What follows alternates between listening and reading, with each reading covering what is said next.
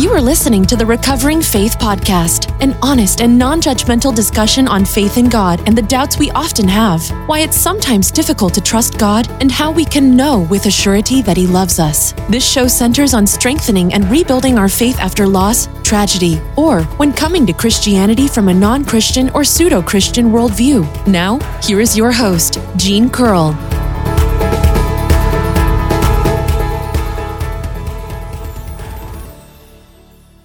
Hello, and welcome back to Recovering Faith Podcast. Today's episode is going to be about Christmas and Santa Claus, which is what last week I said I was going to talk about this week. So, but before I get on with that, I want to talk a little bit about funny story. I guess, well, it's funny to me. Anyway, about my first world problems. And, of course, if you're listening to this, that means you probably have first world problems too, because you're probably listening to this on your phone, more than likely than not.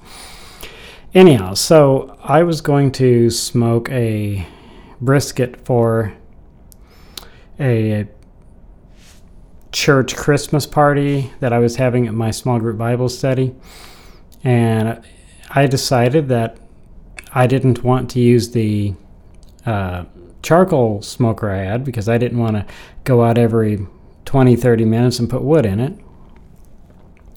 So I was going to buy an electric smoker, and so I ordered one on Amazon because I couldn't find what I was looking for local.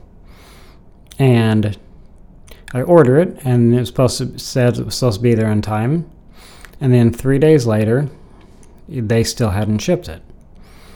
So I called Amazon and asked them what was going on, and this guy, who was obviously from India, told me his name was Ben. I highly doubt his name was Ben, but he told me that it hadn't shipped yet. And I said, well, yeah, I know it hadn't shipped yet. Why hasn't it shipped? And he said, well, we got processing time. So I said, processing time? Why do you have to process it? It's already in a box. Just slap a label on it and put it on a truck. And I said, well, can you tell me when it will ship? And he said, yeah, I don't know. Okay, so then finally I couldn't get any information from him, so I hung up, and then I got on the online chat. And the first person I talked to said, yeah, it's shipped. It should be arrived tomorrow. And I said, how can it arrive tomorrow when the online it says it hasn't even shipped yet? And she says, oh, well, that's because it hasn't shipped. I was like, well, can you tell me when it's going to be there? Oh, we don't know when it's going to be there because it's still in processing. See, but you just told me it'd be there tomorrow. So she said, yeah, well, no, we don't know when it's going to be there. And I kept talking to her and trying to figure out when it was going to be to me, and she couldn't tell me. And then she said, okay, well, I'm glad we got this issue resolved. And then she disappeared. And so I'm like, what the? So I get on chat again and get somebody else.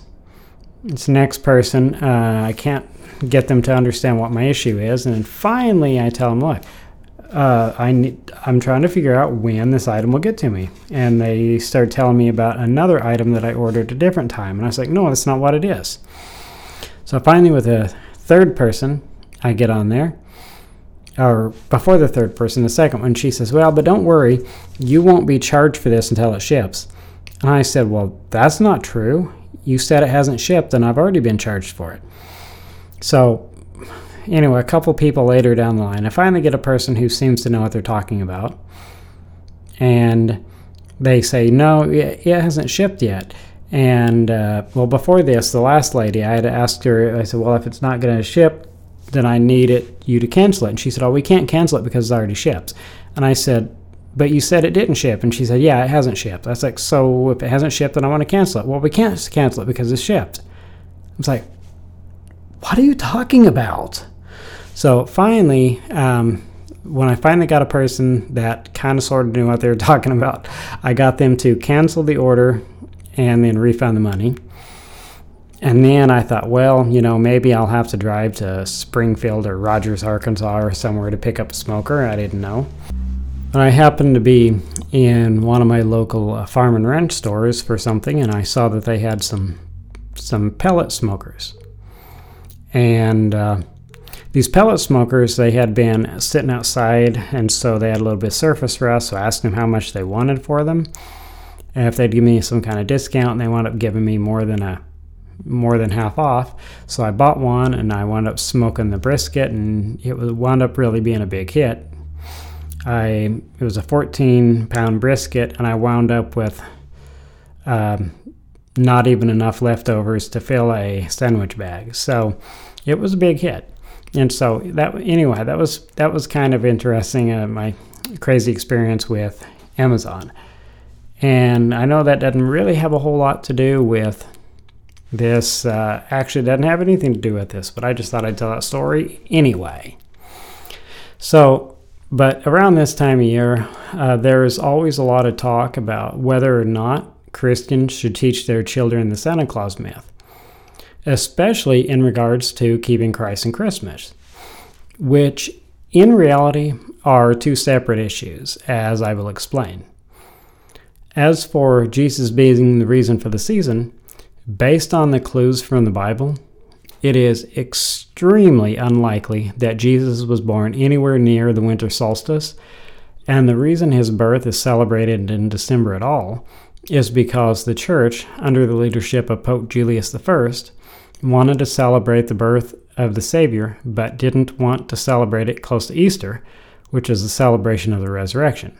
And since the pagans already had a lot of celebrations around the winter solstice, and the church was looking to convert the pagans to Christianity, it made sense to incorporate aspects of Christianity into the already existing pagan feasts and celebrations, such as Saturnalia, Yule, and the celebration of winter solstice. If for no other reason, than to make the assimilation into Christianity easier.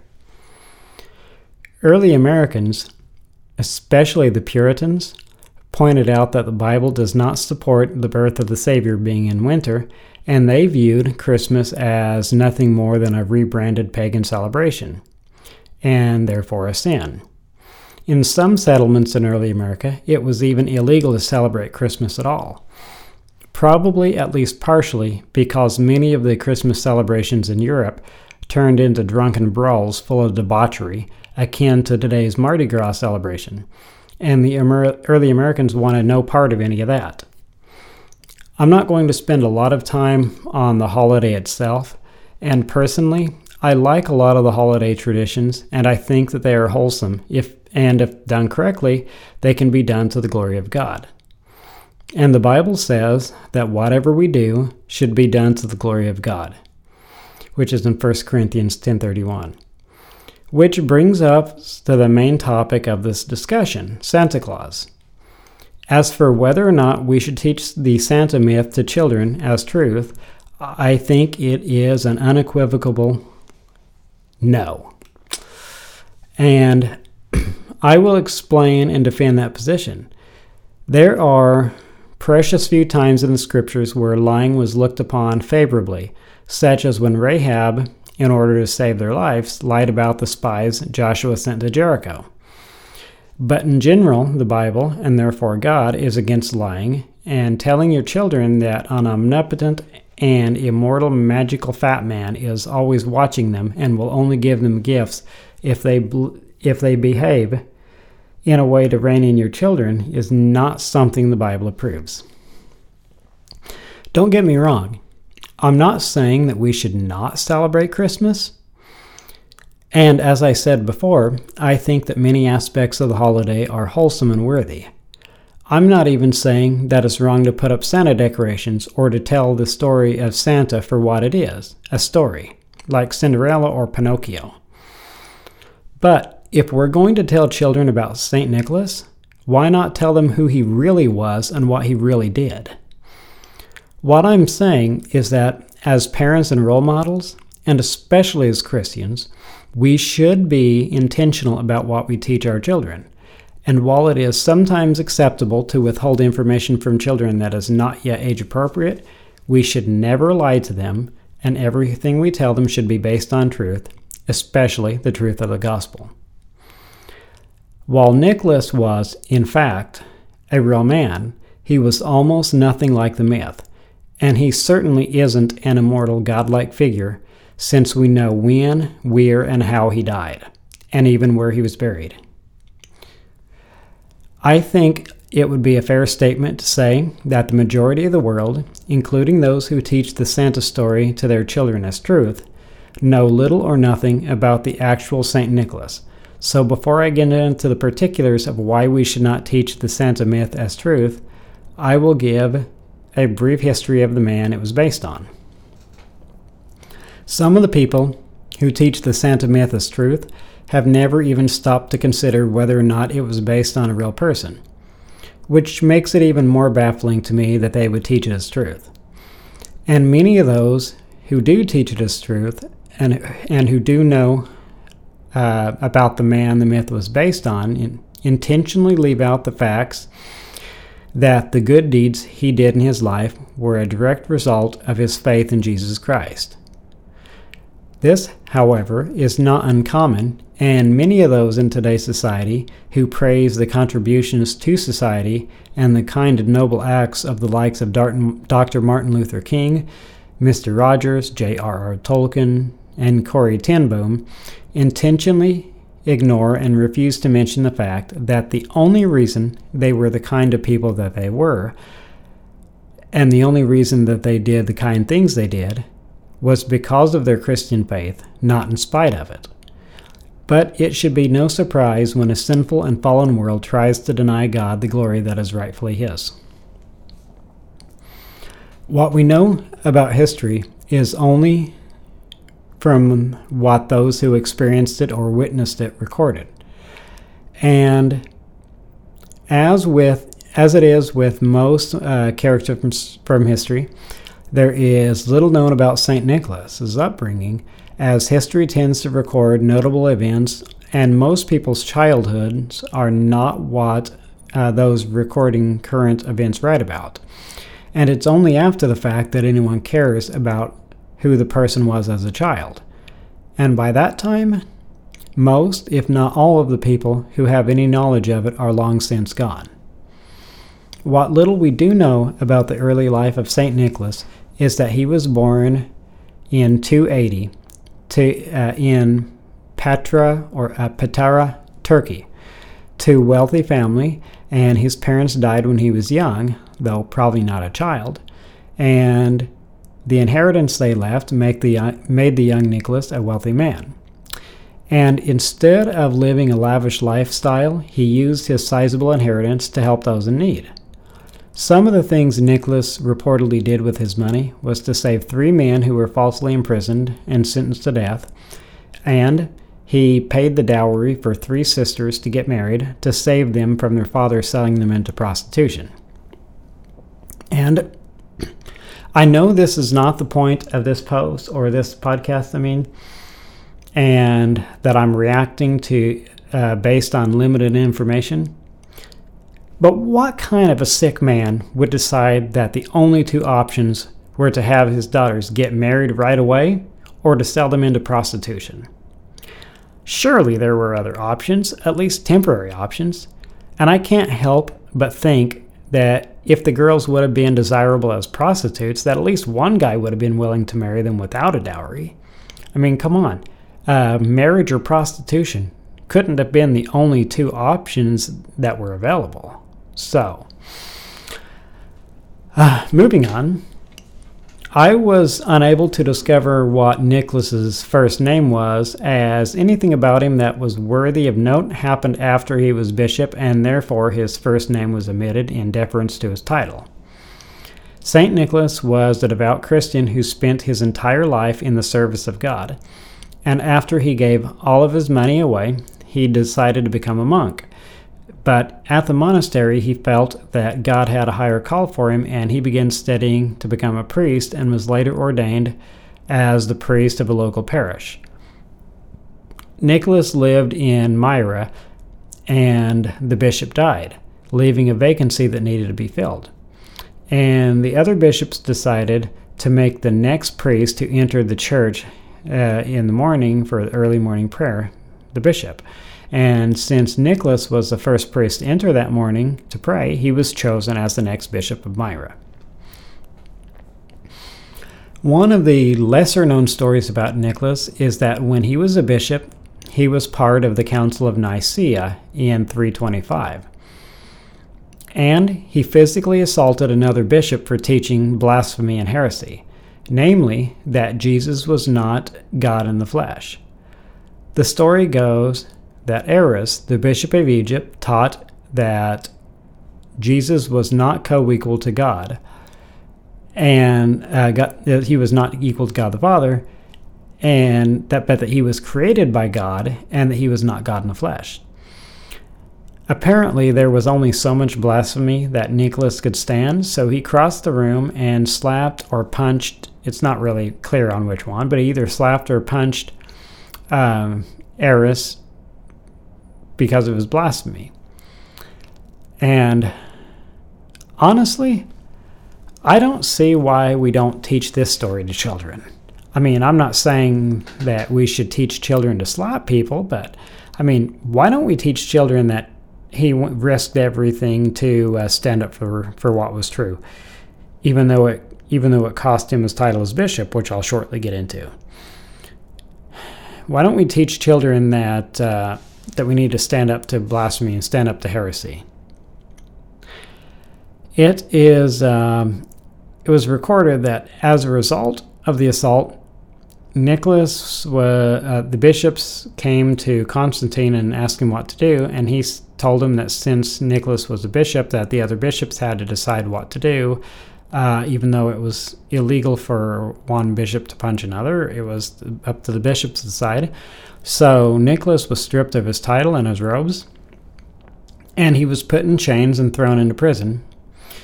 But the next morning, after a prison guard found Nicholas miraculously out of his chains, and he had said that Jesus had visited him in a vision.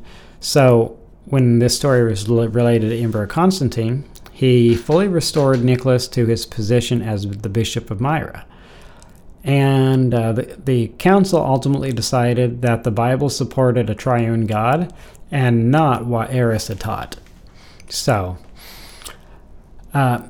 it's believed that Saint Nicholas was imprisoned a second time for standing up for what he believed during the time of intense Christian persecution. Saint Nicholas died December 6, 343 in Myra, and he was later venerated as a saint and is the Catholic, and he's venerated as a saint by the Catholic Church, and the Catholic Church and Orthodox churches have him as the patron saint of children, sailors, and prostitutes. Now that I've given a brief history of St. Nicholas, I want to go straight into why we should not teach Santa the myth is true. As mentioned earlier, there are only a few rare examples where lying could be considered a righteous act, and teaching that Santa comes down the chimney to reward good children with good gifts and punish bad children with bad gifts is not one of them. The Word of God teaches us that we should not lie and that we should not bear false witness. And by teaching the Santa story as truth, we're doing both. Lying because there is obviously not a jolly fat man flying around the world going down the chimney to give gifts, and therefore the story is a blatant and obvious lie. And bearing false witness because in spreading false stories about Nicholas, we are bearing false witness against him. Based on what we know about his life, I don't think Nicholas would have been pleased with the myth about him, especially since he lived his entire life to bring glory to God, and the Santa myth takes away from the glory of God in a many myriad of ways. If St. Nicholas punched a guy out for teaching that Jesus was not equal to the Father, what do you think he would do to people who supplant Jesus altogether with a bastardized version of St. Nicholas himself? Besides, why would anyone think that it's a good idea to teach a demonstrably false story to their children when doing so can possibly destroy the child's faith in anything the parent tells them, even the gospel? I personally know a number of people whose loss of faith can be directly traced back to their parents lying to them about Santa Claus. I don't think my parents ever told me that Santa was real, But there was a short window of time in which I believed he was real because of what other children and some adults told me about him. And it never seemed to make sense to me that somehow all the children from wealthy homes were better behaved than the children from poor homes, and therefore got better gifts. And that is one of the many things wrong with the Santa tradition. It teaches children that their worth and virtue can be determined by what type of gifts they get in comparison to the gifts given to other children. Because the Santa story teaches the false gospel of works instead of the true gospel of grace, it is not only antithetical to the gospel, but also antithetical to the character of Saint Nicholas, who gave gifts to those who needed it, not to those who deserved it. God, who is much better than Saint Nicholas, or any human can ever hope to be, gives us the ultimate gift, forgiveness and salvation through His Son, Jesus the Christ. And not a one of us deserves it, and none of us deserves it more or less than another. It's a free gift from God based on His righteousness and not ours. The Santa story teaches that if we are deserving, then we will get love, and if not, we'll be punished. And in essence, it's saying that we have to earn the love of God, and nothing could be farther from the truth. Humans are born into a sinful and depraved world and have fallen short of the glory of God. Romans 3:8. And it is only through the grace of God that any of us can be saved, and it is not of works, lest any of us should boast. Ephesians 2:9. The Santa story teaches children that the reason they did not get good gifts is because they are not a good person, and that leads to a poor self-esteem and a perverted view of the gospel, as well as the view that because their parents can't afford expensive gifts, that they are defective and are not loved by Santa, their parents, or even God. One of the many things that has always bothered me about the classic cartoon Rudolph the Red-Nosed Reindeer is in the scene where they go to the orphanage. Because in that movie, the orphans were always the last place to visit, and almost every year, Santa would run out of time and he couldn't get to the orphanage, and so they were forgotten. And when they finally were visited, they weren't even considered worthy of high-quality toys, but rather the misfit toys that no one else wanted. And even the toys themselves, who were for some reason sentient, were not worthy of being given to proper children and were only fit to be given to the misfit or defective children in the orphanage, kids that no one else wanted. As a child from a poor family that did not celebrate Christmas, more on that later, I internalized the message that only good children get good gifts. And since I got no gifts at all, I assumed I was a bad child. Contrast that with the ministry and the life of Jesus, who spent a large majority of his time with people who were the outcasts and the downtrodden among society, people who were full of sin and racked with guilt. And he did not offer them some sort of a misfit gospel, but rather offered them the same grace and eternal life that he offered everyone else. God does not offer the gospel to those who deserve it, and indeed none of us does or can deserve it, but grace is offered as a free gift to us while we're still enemies to God. Romans 5:8. I remember my father teaching me that Santa was of the devil and that it was a sin to celebrate Christmas. However, I don't think my father actually believed the celebration was a sin, but he just wanted an excuse to never do anything charitable for his family. At any rate, my family didn't celebrate holidays or even birthdays when I was growing up, and we didn't start celebrating them until after my father was no longer in the picture. My father always said that Christmas was a pagan holiday, and therefore it was a sin to celebrate it, and that indeed all celebrations were sinful. However, the Bible says that we should do all things to the glory of God, 1 Corinthians 10:31.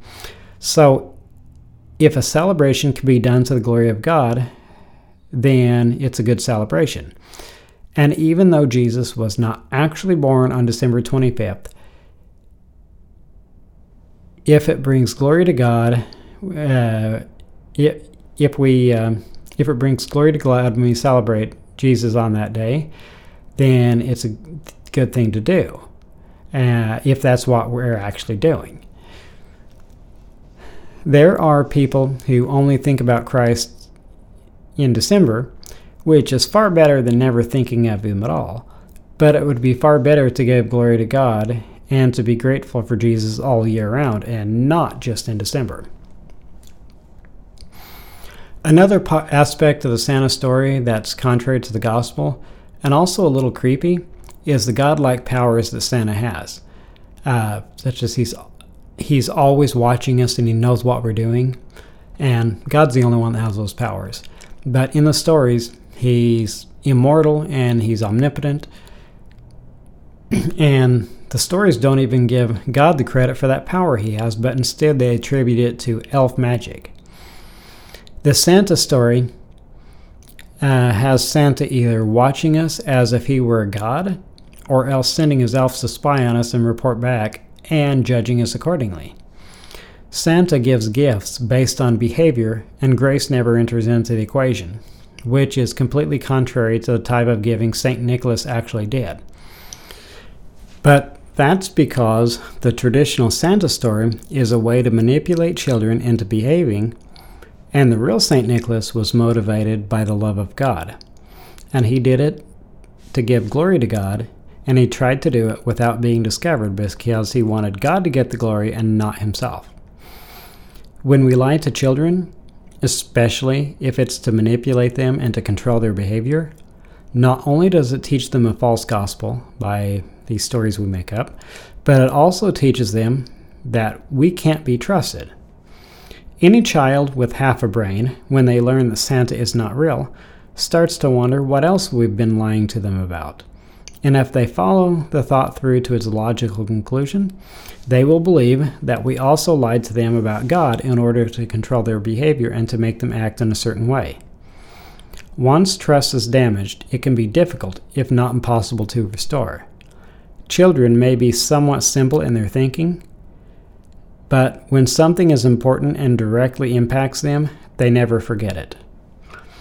A few days after my 7th birthday, my father, who up to that point I wanted to be just like when I grew up, told me that he never loved me and that I always had been and always would be a disappointment to him, and that he wished that I had never been born. I have never and will never forget that day, where we were and what brought on the conversation. And most importantly, I will never forget how it made me feel. After that, no matter what my father said or did, he could never convince me that he loved me. And my blinders came off, and I became aware of all the horrendous things that he did, and I no longer made excuses for the things my father did. Love can cover a multitude of sin, but when you remove the love, the ugly truth is revealed. And from that day, I never looked at my father the same way, and I exerted every effort to be nothing like him. Even into my early adulthood, whenever I would do something like my father would have done it, even if it weren't bad, I hated myself for it, and I thought I'd failed in life. When I was married, my wife knew what a sensitive subject it was and how deeply it would hurt me. So one day when she was mad at me, she told me that I was worse than my father ever was. When my wife said that, it hurt me so bad that I considered ending my life, both because I knew that if she would say that to me that she didn't really love me, but also because if there was any chance that it was true, then I was a complete and utter failure. In the years sandwiched in between the day my father told me he didn't love me, shortly after my 7th birthday, to the day he died, he occasionally told me that he loved me, mostly when he needed something from me. And since I knew that it was a lie, I assumed that everything else he said was a lie as well. I'm not sure that my father occasionally told me the truth, at least when it benefited him, but since I knew that he would lie to me about something so important as loving me, I felt that it was a safe bet to assume that he was always lying to me. And my point in bringing that story up is to say, don't lie to children. They will never forget that you did, and you may never recover the trust that you lost when they realize that you've been lying to them. So, yes, it's a bad thing to teach children the Santa Claus story because it teaches them a false gospel. It takes glory away from God. It has them focused on things other than God, and it sets us up for failure as parents and role models later because we lied to them about something so important, and it doesn't matter what our motivations are. We lied to them about it and made them believe something that we ourselves was absolutely certain was a lie. And when they find that out, it's not going to be good.